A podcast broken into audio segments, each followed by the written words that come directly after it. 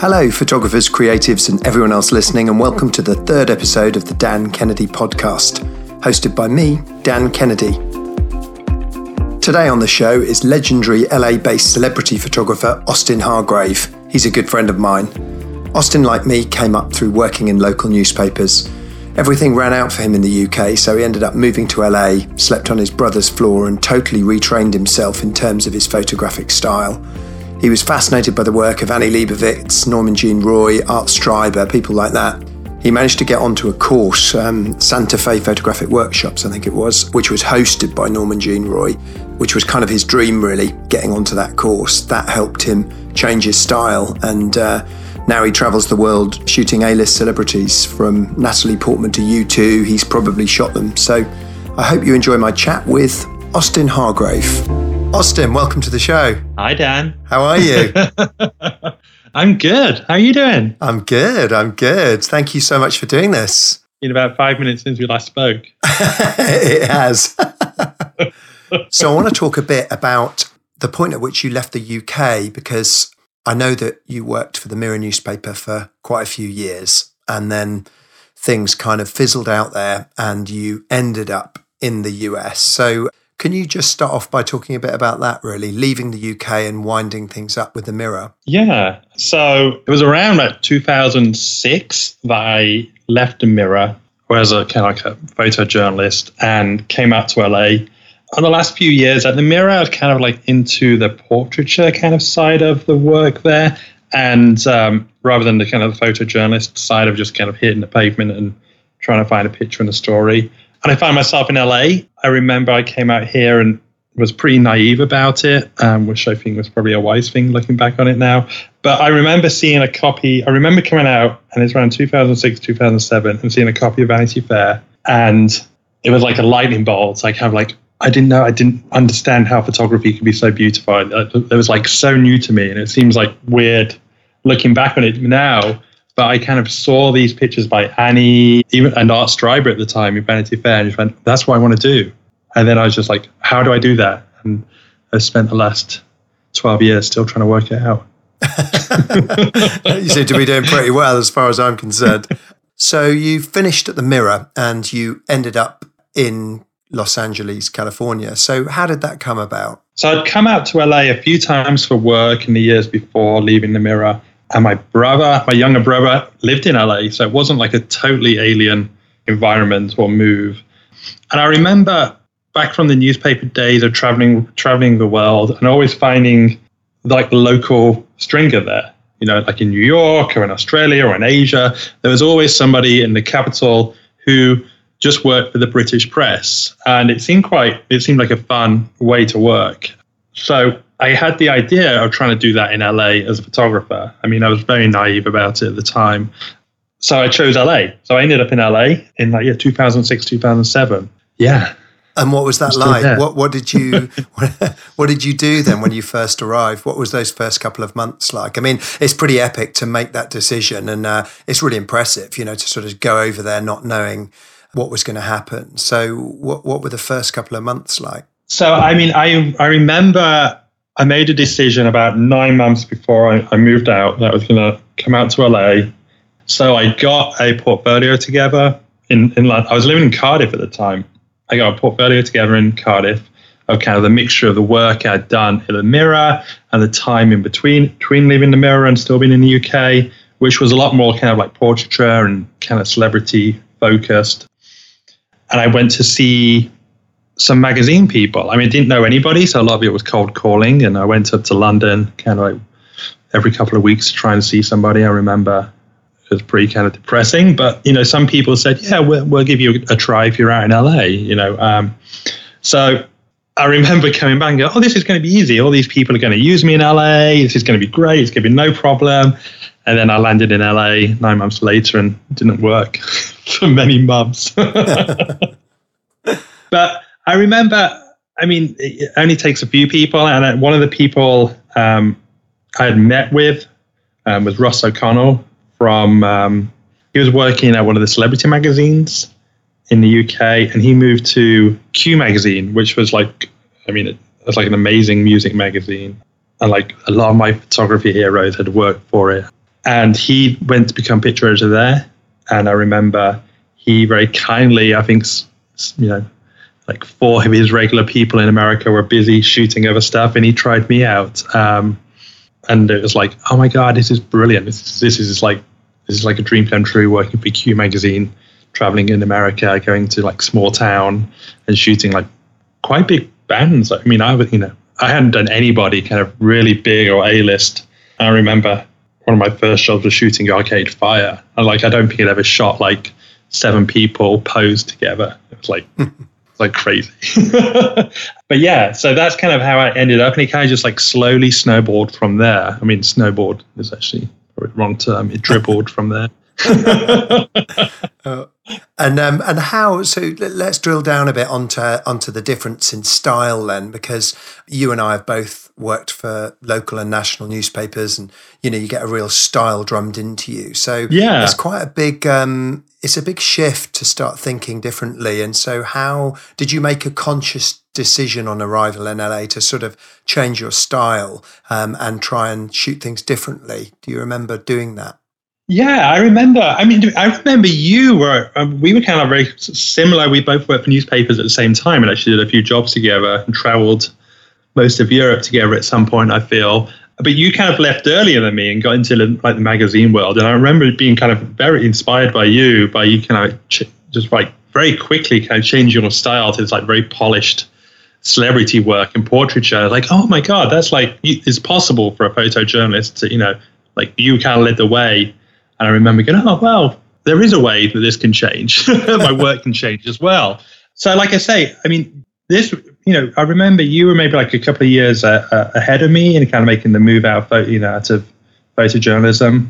And I, you kind of inspired me a bit to kind of, you know, pack up the, the chasing the streets and pull out the, the light, so to speak. But it wasn't until I came to America and, like I say, saw a copy of Vanity Fair for the first time, and it like just changed. It changed my world and my whole perspective on what photography could be because you know it was just it was mind blowing to me. They kind of look like works of art more than the photography I was used to seeing and doing. Yeah. Great. And and did you uh, do you think you deconstructed a lot of pictures? Then were you looking at these Vanity Fair shoots and and um, other shoots that inspired you and working out how they were shot? You know, were you doing that? Yeah, yeah. I mean, I remember. I mean, it took me a fair few years to kind of realize what I liked about them, you know, what kind of made them powerful to me, you know, the color and the composition and, you know, there's, there's so much work that goes into it and it's just, you know, it's very, it's all very finely tuned and, you know, all together it makes this beautiful thing. So it took me a long time to kind of realize what I liked about the photography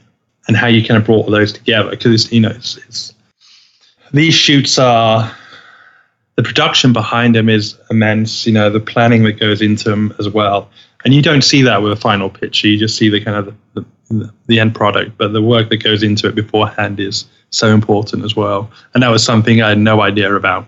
Kind of, you know, even two years into LA, I was still kind of like, I don't understand how they make all this stuff happen in one in one photo. So that was a big learning curve. But yeah, the kind of the pulling the pictures apart and kind of realizing how you know how they apply the color and the treatment and the toning. You're coming from the photojournalism world, like you, I think I shot JPEG. We shot film, then we shot JPEG. You weren't allowed to edit it. You weren't allowed to do anything. I mean, we didn't even. I don't think I knew about color balance. I used Photoshop for ten years, and I just used brightness, contrast, and sharpness, and that's all I used. Hmm. So even you kind of like learning Photoshop and its possibilities is has been uh, a learning curve as well. Yeah. And um, I mean, what was it like financially at that kind of time? Were you was it quite hand to mouth? Were you kind of just surviving, or? yeah, it was it was tough. I remember. I mean, I remember being out in LA and uh, being in the freelance world. It's always you know ups and downs. But I remember, I remember being down to my like, last five dollars in my pocket, and where I fill the car up to get home or buy some dinner. I mean, that seems quite dramatic, but I remember as like I have to put this money in the car, otherwise I can't get the car home, and then I'm going to be in shit. And at the time, my girlfriend had to pay my rent for a bit. So it was all, there were definitely some tight times. what, what do you think kept you going then at that point? It was always the work. I mean, and always trying to get better. I mean, I think that's still something, I think a lot of people, I mean, I, I assume that most photographers just want to get better and understand their craft. So being so new to it, I was you know, very hungry to learn and work out and to be a better photographer and make the next job better, make the next pictures better, stronger. I kind of what I envisioned. You know, a lot of the time I had a grand vision, but I couldn't quite pull it off. So it was always next one. I'm going to do it. I'm going to do it on the next one, and I still say that now. But um, I think there was always work coming in slowly. You know, it, I remember the first couple of years, it was maybe two or three jobs a month. And this is editorial, so it never really paid that well, but I lived cheaply. Hollywood was quite cheap at that time. This was like 10 years ago now. So I could live quite reasonably. Yeah, I mean, I remember for the first for the first few years, I didn't even have an assistant. I just did every job myself. But I learned a lot from it. Yeah. Yeah, that's probably a very good thing. Yeah. So now you've shot the likes of Al Pacino, Danny DeVito, both Hillary and Bill Clinton. I think you shot U2 this week and uh, you've shot Natalie Portman. So, right at the other end from when you were sort of very hand to mouth arriving in LA with nothing, here you are with this massive roster of A-listers. And so, what does that feel like now? Do you feel a lot more like you've made it now uh, than you did, you know, when you were in the early years? No, my gosh. Um, I know I, I feel no different to how I did kind of like two years into my time here in LA. I, I don't know. I kind of look at my work and I, I see it changing, but I kind of know where I want it to go and it hasn't gone there yet. So it's still, I don't think, I don't know. I'd be interested to speak to, hear from other people, whether they feel like they've ever truly made it. And that seems, a, seems obnoxious saying that now, but I don't know. I find I don't, I'm embarrassed sometimes when I tell people uh, who I've shot. I find it kind of a little cringy because when you rattle off a load of names like that, it maybe sounds impressive, but to me, I don't know. It's been a, it's been a it's been a long slog for those people. So I don't feel like I've ever made it. oh, it's all about the journey, not the destination. Yeah, right? exactly. Yeah, exactly. I'm I'm a big believer in that. It's always about the journey. The journey is far more exciting than the destination. Yeah. And I find, and I look back on those jobs and I see uh, all the mistakes that were made and the pitches that could have been so I always feel frustration with them where maybe somebody doesn't know the entire story. They just see the final picture. But mm. um, yeah, I don't know. I, I know I'm never not content at all. It's probably good to be that hungry. I think. Yeah. um, let's uh, let, us get into the um, nuts and bolts of some shoots now. And um, you know, it's very, it's very. it's um, it's really interesting to me. Uh, you know, with the advent of social media and stuff, we're seeing things like you know Art Streiber's behind the scenes with you know twenty five Paxton heads and two. Yeah. Two, two 20 buys on the beach and uh, a team of 100 people. And um, I know because we're mates and we talk all the time um, about how lo fi you are in some ways. And um, to, to uh, remind me a bit about your Hillary Clinton shoot and flying to New York to do that and, uh, and how many people you were working with on that shoot in terms of support and stuff like that? Talk us through that. So Hillary Clinton um, was over in New York. This was maybe about six months ago now, so it's not that long ago really. Um, and I shot that by myself. My assistant that day disappeared, didn't turn up. I think they had car problems. It was a new person I never used before, so um, we won't be using them again. But um, so I did Hillary Clinton by myself, and because I was expecting some gear to arrive with the assistant, I had to make do with what I had brought, which is kind of like kind of a basic traveling kit I have, which is like a B4, two heads. I brought one of my canvas backgrounds and some gaffer tape. So I ended up gaffer taping the canvas to the wall. There was a black curtain uh, tablecloth I used as a flag, and Hillary was actually leaning on a bar table that was too short, so we had to use beer crates to stack the table up so it's the right height. Um, so it was all very makeshift, all very. Um, if you had pulled out a little bit wider, it would have been a very different picture. But yeah, I mean, I think I think like you, we come from this newspaper world where you just have to think on your feet, and I think doing this job, it's a lot about just working out how you're going to do something. And I think coming from the photojournalist world has been like the best training for this because you just dropped off and you have to make a picture. You have to make it work no matter what. So it's not the first time you just get dropped off and you have to make a picture. There's no excuses. You know, that's your job. But yeah, I kind of enjoy that. Yeah, I like that. I, mean, I like figuring out how we're going to do stuff. It's kind of part of the fun of the job. Yeah. Yeah, definitely. And what what was that shoot like in terms of uh, you know where where did you shoot it? Where how did you arrive? Or um, you know how long did you have with Hillary? What was Hillary like? Who else was there? Give us all that. Yeah, so this was going to be uh, Hillary Clinton's first UK interview exclusive for the Sunday Times Magazine cover. We shot at her in our hometown in upstate New York. We shot like a local hotel where they'd set up like a press day for her. I think she was doing like Good Morning America. So like a big TV crew, and I'd been given a smaller room downstairs, and it was just a bar. It was like a restaurant bar area um, that wasn't being used, and I kind of just turned that into my studio. I was staying at the hotel, so I got down there maybe like three hours before the shoot was meant to happen and started setting up. And I think we were scheduled to have maybe like 10 minutes with Hillary. And uh, the magazine wanted two setups, one inside and one outside. So I, yeah, so I scouted there was to where we were in this like bar restaurant area. There was like a lovely, beautiful garden outside. Hillary's people were lovely. And Hillary, I was a little unsure because, you know, you follow the press and they seem to make her out as cold, but she could have been warmer or nicer or funnier um, to me. And it was like a real, real joy. It was a real highlight meeting her. And she did everything I, I could dream of for the photo. Um, she looked certain ways, laughed, smiled, laughed at my jokes. And I remember, I mean, as somebody who lives in America, I follow follow the politics quite a lot here. And I remember, you know, trying to think what sort of picture I would, you know, what do I want to see of Hillary? And I kind of just wanted this like very serious, straight to camera shot. And it was towards the end of the inside portion of the shoot, we'd stop talking and joking about where we were joking about. And sometimes I kind of like to do this, whereas, you know, if there is quiet, I just don't say anything and let people be awkward. Does and that sometimes work out when that happens? Yeah, yeah. I feel, I feel it works out more often than it doesn't. um, but she she was looking around, and then you could see she kind of like looked behind me because she had like you know three or four handlers with her, and she looked behind to look at them to like I don't know, you know, see if it was, the time was up or somebody was going to say something, and then she just kind of like looked, looked back to camera, and I remember I got like two frames. I went, oh, I think that's going to be a good picture, and it's like very rarely I ever think that. It's not normally until I see it back back in the office. I remember it was just, it was just like a, a, moment where she just stopped and then looked back to camera and just like connected with the camera. And I went, oh, that's that's going to be interesting. And then we like rushed outside, did you know two minutes outside, and I remember we were it was you know upstate New York, so it's kind of like it was like summer, but it was clouds were coming across. So one minute it was like so super bright, next minute was cloudy and in the shade. So I remember in those two minutes, I had to change the lighting because the sun had come out and we had to like shade her a little bit more. So I only did like maybe like 15 frames of that. And then um, she was gone. And then, yeah, it was on like the, the Sunday Times like two weeks later. I, was, a, I was really happy with it.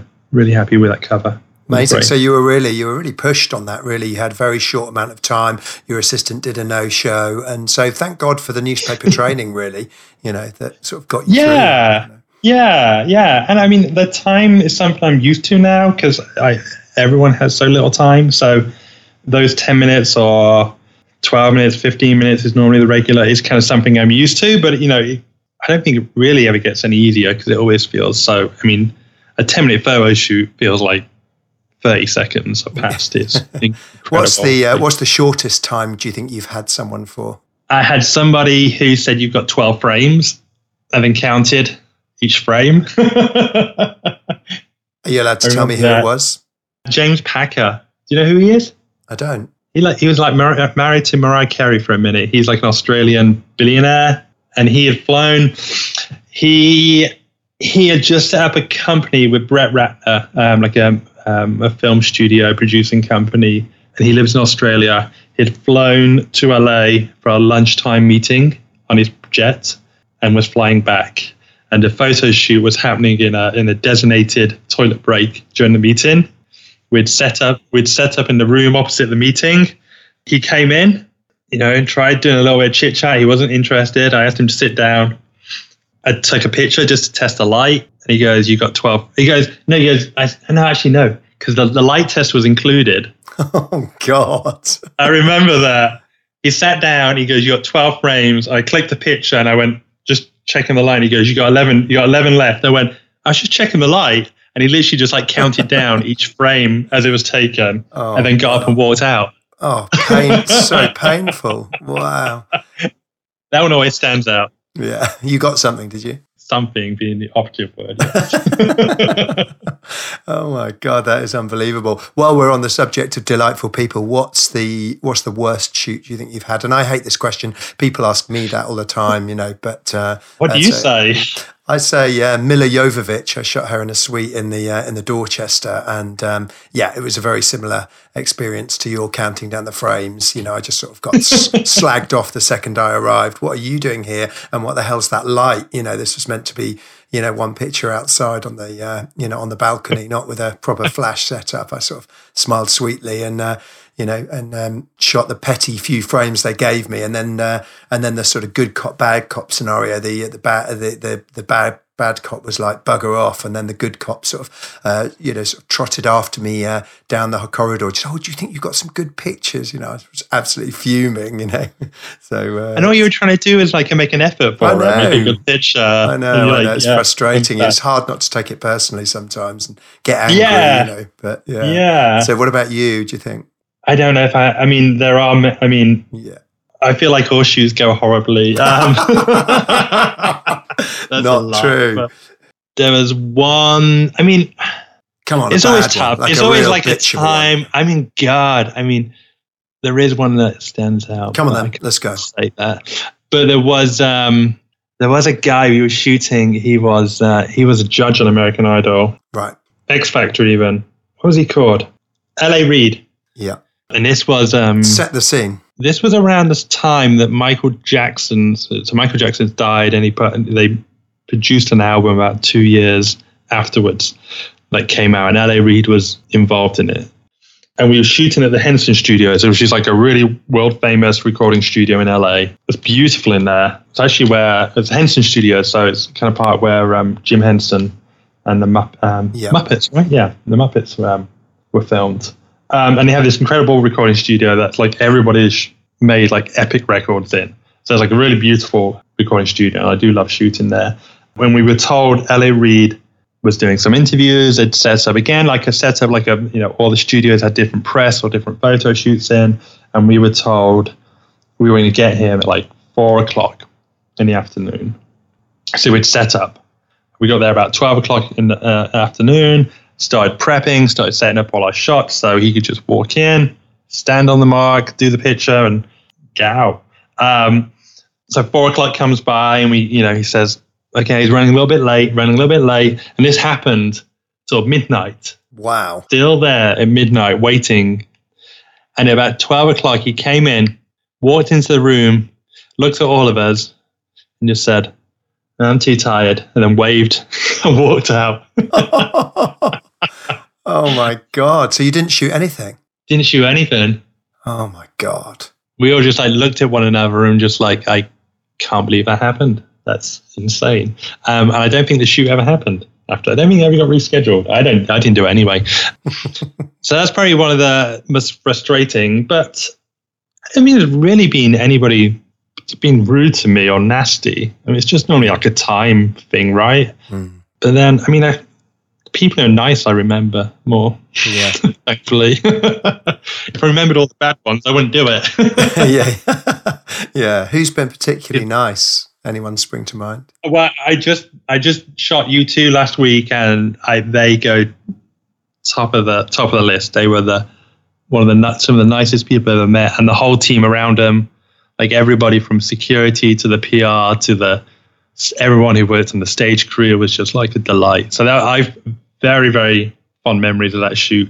But then I just did Bill Clinton again a couple of weeks ago, and he was he's always a delight. Oh my gosh, I mean, there's so many.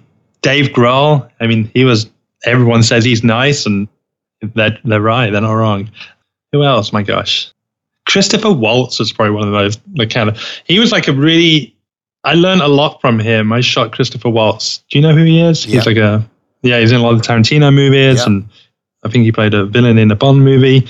And and I did a shoot with him, and he made me a better photographer. Like watching him, how he works. You know, he kind of brought his like acting craft to it, and it was like really, it was a really fascinating day at work. That one, I'm still trying to work out how amazing what I can learn from that. Yeah. So I don't know. I, I the bad ones I tend to forget. Thankfully, the good ones I remember. oh, that's great. That's good. Really good.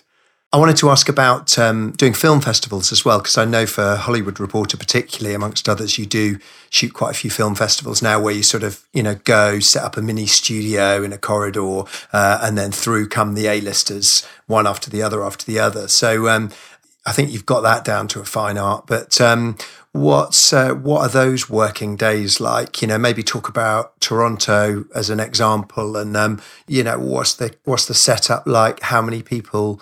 come through your setup? Um, how long do you have with them? You know, um, how the hell do you edit that volume of that volume of work, and how many people? Yeah, how many people are we talking? Yeah, so the film festivals I started doing with the Hollywood Reporter, um, and that's I just been like a dream come true. True, working for the Hollywood Reporter, it kind of it's allowed me to do everything I've wanted to do. But the film festival started, and it did start. The very first one I remember, Sundance Film Festival, maybe like 2013, I think, we were in a corridor which is like six feet wide. No, there wasn't a bathroom behind. There was editors were working behind, so they would move the background out of the way um, to get to and from the, their their uh, desks. And then every year it's kind of we've kind of got a little better, a little quicker, a little smoother. And now we do Sundance, we do Toronto. I love Toronto. Toronto is my favorite. We have a great space we use. It's not freezing outside. It's great to shoot there. But yeah, I don't know. I think the festivals are interesting, and, and they've really kind of shaped the way I, I work now in my in my in my non-festival jobs. They're very very you have very very short amount of time with somebody um, with a cast. So normally we have a, a so normally it's a new movie that's come out that hasn't been seen yet. So you don't really know anything about the movie, which is always a challenge because you don't know who the lead is, you don't know what the kind of the connection between the two actors are. So you kind of have to make you have to ask a lot of questions very quickly.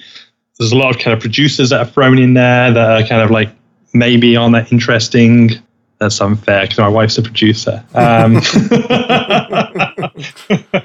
but there's a lot of added people to a cast, you know. So I find it very like I say, it's, it's, shaped the way I work now because it's very you have to make decisions very quickly about where you're going to place people, um, what they're going to be doing, and shoot it very quickly. Then pull them out and do duos, singles, and kind of get every kind of combination you can imagine in like less than five minutes. Wow. It's just it is it's insane. But kind of shooting that quickly is kind of like carried on to my the way I work now, I kind of it's kind of like train me because I'm doing that like so for Sundance we do kind of four days. For Toronto, I think we do like five days, and we're shooting maybe like 150 people a day. Wow, serious numbers. So you know you kind of have to, and we they we try and have to make them different as well. You know we have to try and make the the groups a little different, the solos a little different. People are doing you know people are doing something different in every picture, make them individual. So it's kind of interesting. I've, I've really enjoyed shooting the film festivals. and It's made me a far better photographer by doing them. What's the day like? How long does a day like that? You know, what time are you? Uh, what what time are you starting? What time are you finishing? And um, how many people have you got with you as well? So it changed. I mean, it. So I mean, the crew's changed. For Sundance, we have a smaller space, so it's actually me and one other. Okay. My brother, who is my assistant, who used to be my assistant in LA. The lovely Wesley. Until he moved and so was yeah, and to move back to the UK. But he comes down and does Sundance with me, and then Toronto. We have a bigger space. We actually have two sets going at, at Toronto. Um, Do you run from one to the other then? Yeah, they're basically facing one another. So literally, all I have to do is turn around and I shoot the other set. Um, but we have a bigger set for that because we have a set builder. We have a Digitech on set as well, who's kind of organizing the files into the right movie and sending them off to be retouched because everything, every, Toronto, everything gets turned around really fast. So you're editing so on the go then, are you? Yeah, yeah. So, you know, we're kind of, so Toronto, we probably get our first cast through at maybe 10 o'clock in the morning. Right. So the first day we get there maybe three hours before and make sure everything's kind of where we want it to be. The next days after, we kind of get there an hour before make sure the lights are still haven't been moved, make sure the files and folders are ready to go. Yeah. So we get there at nine, we shoot 10, and then we're shooting till maybe five o'clock. Okay. And then we are sending all those files out as we go throughout the day. So basically, if I'm not shooting, I'm editing. Right. God. So literally, you don't even have two seconds to yourself. No, like uh, a, a badly timed pee break can ruin the whole day. And are they generally nice, the talent, as they come through there? Yeah, I mean, I I love. Everyone seems in a great mood in Toronto. I don't know what it is about that film festival, festival particularly, but the talent's in a great mood. It's got this kind of autumn vibe about it. So people are wearing kind of like beautiful clothing, um, you know, really nicely styled. Where at Sundance, people are kind of wearing the winter coat they just got free at the last at the last place. You know, they're wearing some big winter hats and scarves. So it's always difficult to make a a good picture there. Um, but Toronto, I feel it's it's it's really great. I love it. Love it. Let's talk a bit about your your working days now. I mean, what's your what's an average day like for you, just in terms of that's a quite a broad question for people like us who have varying things to do every different day. But uh, what's your average day like? What time do you get up? What do you eat? You know, is that do you have any kind of more beginning routine of any sort? Let's say you're not on a shoot day, so let's say you have a few days Yeah. not shooting. You're in LA. What's that? What is your what's the first few hours of your day look like? I have no routine that's worth following. it doesn't work for me. if I'm in LA, in LA um, I have, we have a one year old, so it's kind of up when she gets up. Yeah. Make sure I if I'm not working, I'll take her to school. This is all very boring. But you know, being in LA, you wake up to emails from the UK. Yeah. So you know, when I wake up, it's you know four or five o'clock in the three four o'clock in the UK. um, three four o'clock in the UK. So there's kind of like stuff to reply back to, which kind of like it kind of you know it kind of that starts to shape it's the day, I suppose. Yeah, it? it starts Yeah. to shape your day. So you, you kind of, you know, it kind of is it kind of out of your control already because people want files or Yeah. you know they want to know what dates are available or you know it's last minute stuff. You know, so it's kind of you know opening that opening the email in the morning is a little you know like a little nerve wracking. Yeah. But um, so if I'm if I'm in LA, there's I mean if I'm in LA, take my daughter to school, come back, and there's normally files to. I mean, I do quite a lot of my retouching here, so um, I will do I will do that if I need to.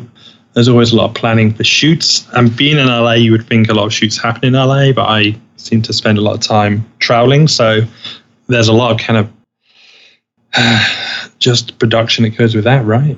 You know, how, how like, do you um, how, um, how do you find the travel? Because you do travel loads. One minute you ring me and you're like, "Hey, I'm just in Florida," and then the next minute you're like, "Hey, can I stay at yours tomorrow night? I'm going to be in London tomorrow."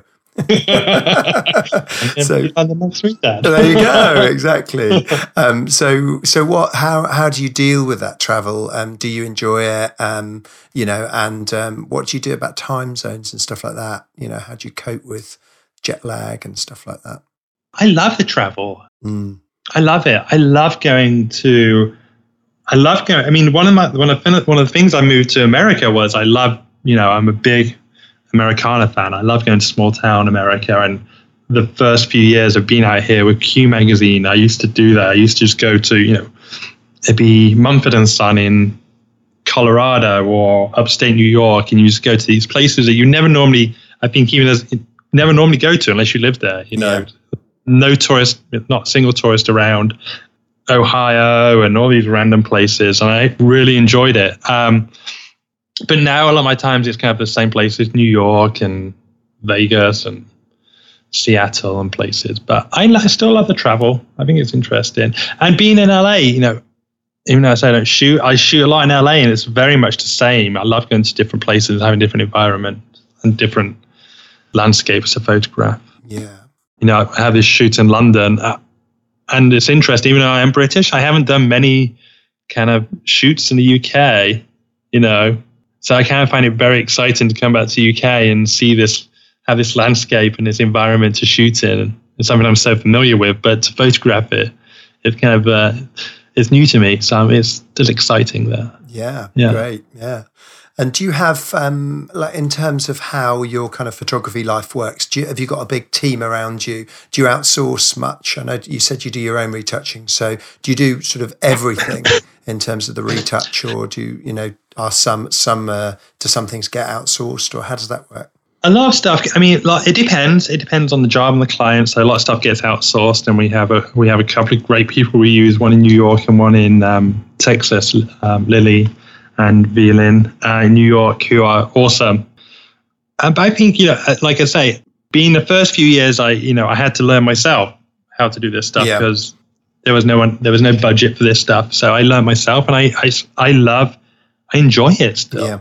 I kind of find it quite relaxing sometimes. It's your Um, vision of the image anyway, isn't it? Really, so you may as well follow it. May as well follow it through to the end. That's what I think. Sometimes I don't do my own retouching, but that, you know, I, I but I, I should do more, and I think that's the thing, you know. And um, I, I, I I spot that with with you anyway. Like for example, when you took, I can't remember who was it, three amazing people into the desert, and uh, well, you actually shot the desert separately and then shot the people and joined them together. But I always remember thinking that's fantastic. But so to be sorry, we'll leave that in. but um, but yeah, having the vision, I suppose, is uh, that's you know good to be able to see that through to the end.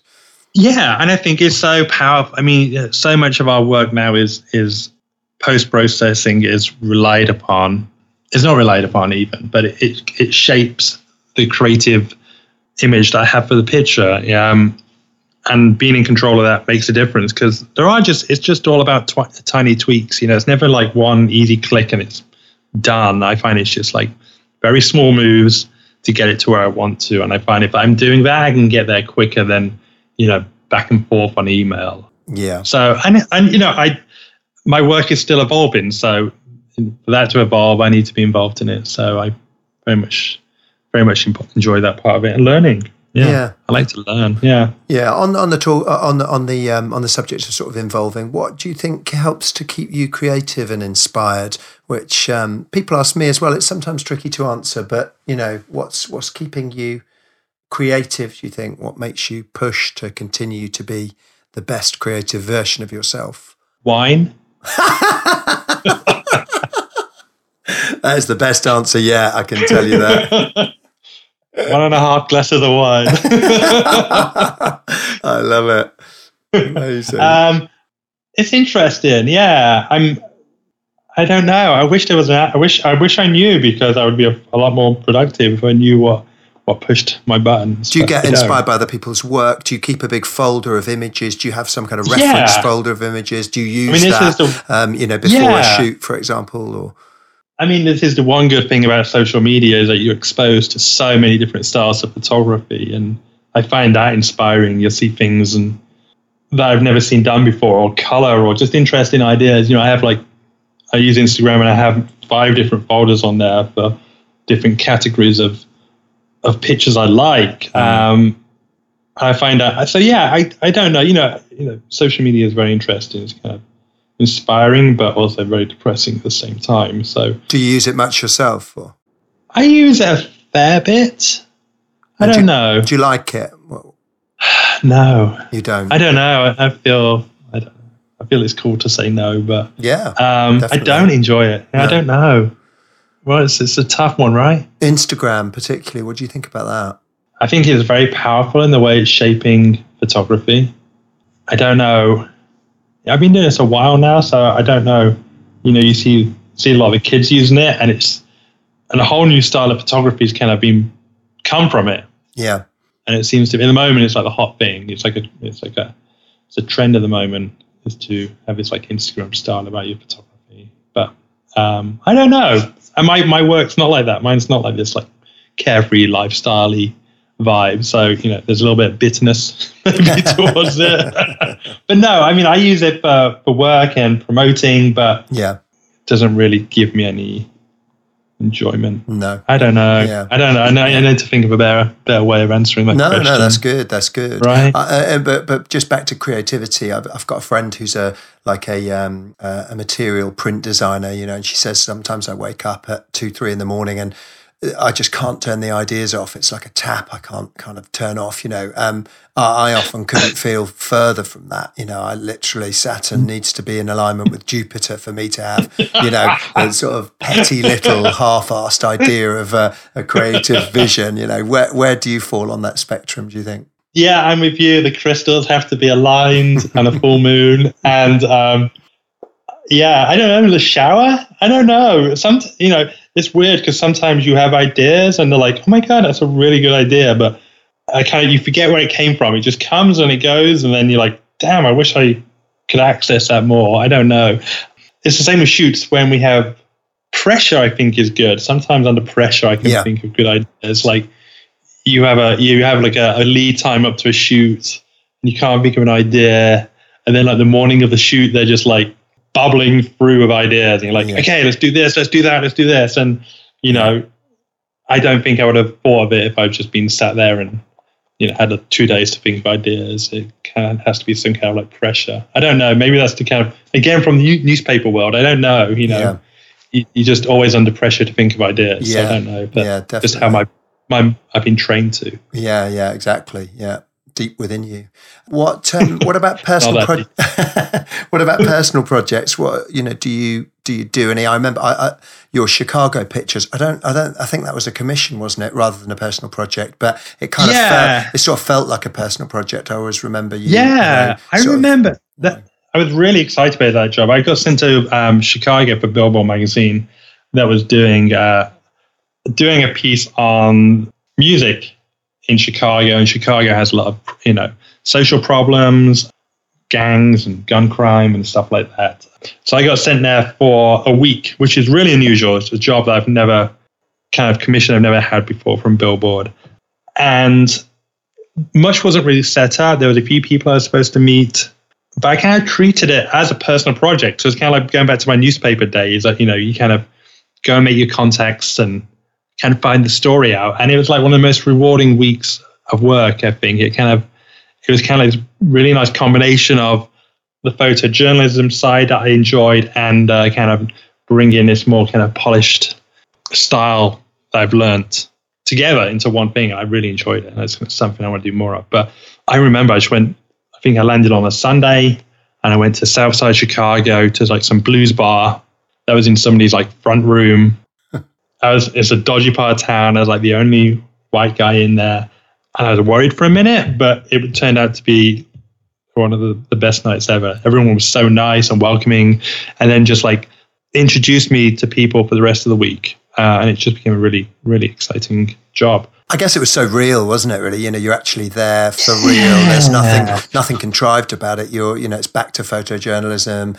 You know, you're, you're just, you're recording what's going on there. You know, and uh, and what's happening there is is real, real music. You know, real music, real people, like really just genuine people, and just like so interesting. You know, there's this one guy. Um, he was a PI and he was also like an, he used to be in the 80s was like a, a kind of like semi-famous singer in America and just like tours of Europe. But now he's like he's like a fedora wearing PI in Southside Chicago Amazing. with a with a gun in his jacket. And then at night he's like in a like a lead singer in a blues band. It was like this, you know, this guy should have a TV show. It's amazing. So and and just like find things like that and just to be so visually appealing, it was just it was like a really great week. And yeah. I keep saying I'm gonna follow up and do more of that. But yeah. um yeah yeah, I think you're right. I think if you know something real, it was it was great to do. You're not really in control of it, so you're just kind of photographing what's happening in front of you, which was uh, which was a really exciting change. Yeah, it's very liberating. I think for the likes of us, yeah. not having the constraints of uh, you know a full brief and uh, PRs and PAs around you and right. control and stuff. So yeah. So, but uh, uh do you do you make any do you do you make any time either physically or in your head for personal projects? You, is it something you think about? There's more time in my head to personal projects than anything else. Unfortunately, they never go any further. Join the club. we're the same. We've like we for like five years we've said we're going to do projects together, and we're still here. What are you doing in October? Yeah, I won't turn exactly. up anyway. this film's going to go out today. uh, hey, talking about film, actually, um, not wanting to cut you off on personal projects, but actually on to Moving Image. Um, what's the situation with you and Moving Image? You know, everyone's now calling themselves a photographer director. Are you um, are you you doing any Moving Image? Where do, what are your thoughts on Moving Image? I don't know. I think they're very different disciplines. I still love I, I still love photography, and I think there's so much more I want to learn about photography and that learning directly, you know, kind of get my head around directing and the whole project from start to finish, and the editing and the music and the story is is something that is I don't have the I hate this word bandwidth for at the moment, but um, yeah, yeah I, I mean, I you know, I was I'm still I film my daughter, and I'm still not quite sure if I should be vertical or horizontal. I'm like, I don't know which which one's going to be right in the future. so doing a director might not be the best option. oh. What um what what um what might you be doing in five years? Do you think, and and how how do you think the industry's changing? Uh, I think the I think the industry's changing because of social media. For the worst. Um, I don't I don't know. I don't know if I'd say that. I mean, maybe for the likes of me for the worst, but I don't, I don't know if that's I mean, I think people are wanting more kind of uh, genuine image, imagery, you know, hmm. natural imagery. I don't know. You know, I think it's going to be interesting to see where it goes, and especially with VR and AR and all that kind of technology. Some of that stuff's like mind blowing. What's happening? Hmm. So in five years, I think it might just look the same, but ten years, I think it's just going to be something we don't even know about yet. I don't know what that is. The guy in the studio who has one of those um, motion capture rigs with, you know, like 60 Nikon cameras, and they go and shoot you know, Nike commercials and all this stuff. And, you know, they're just taking a picture and putting into a, you know, a, a, a game, um, like um, a game engine. Yep. And then just like animating it and just making, you know, a picture from nothing, basically. It's very impressive what they're doing. So, I don't know. You know, it's going to be interesting to see where that technology goes, and especially for the work I do, I should say. I mean, for the for this kind of entertainment world where people are pressed for time and don't want to have pictures taken and stuff like that, I can see becoming quite mainstream. Yeah. Yeah, I don't know. It's going to be interesting, right? It's going to be it's going to be interesting to see what happens. Yeah. Yeah. Um, can do you think anyone can do what you do? Is it possible? And is it as glamorous yeah. as it sounds? No. Yes and no. if I can do it, a monkey can do it. yeah, I think it is glamorous.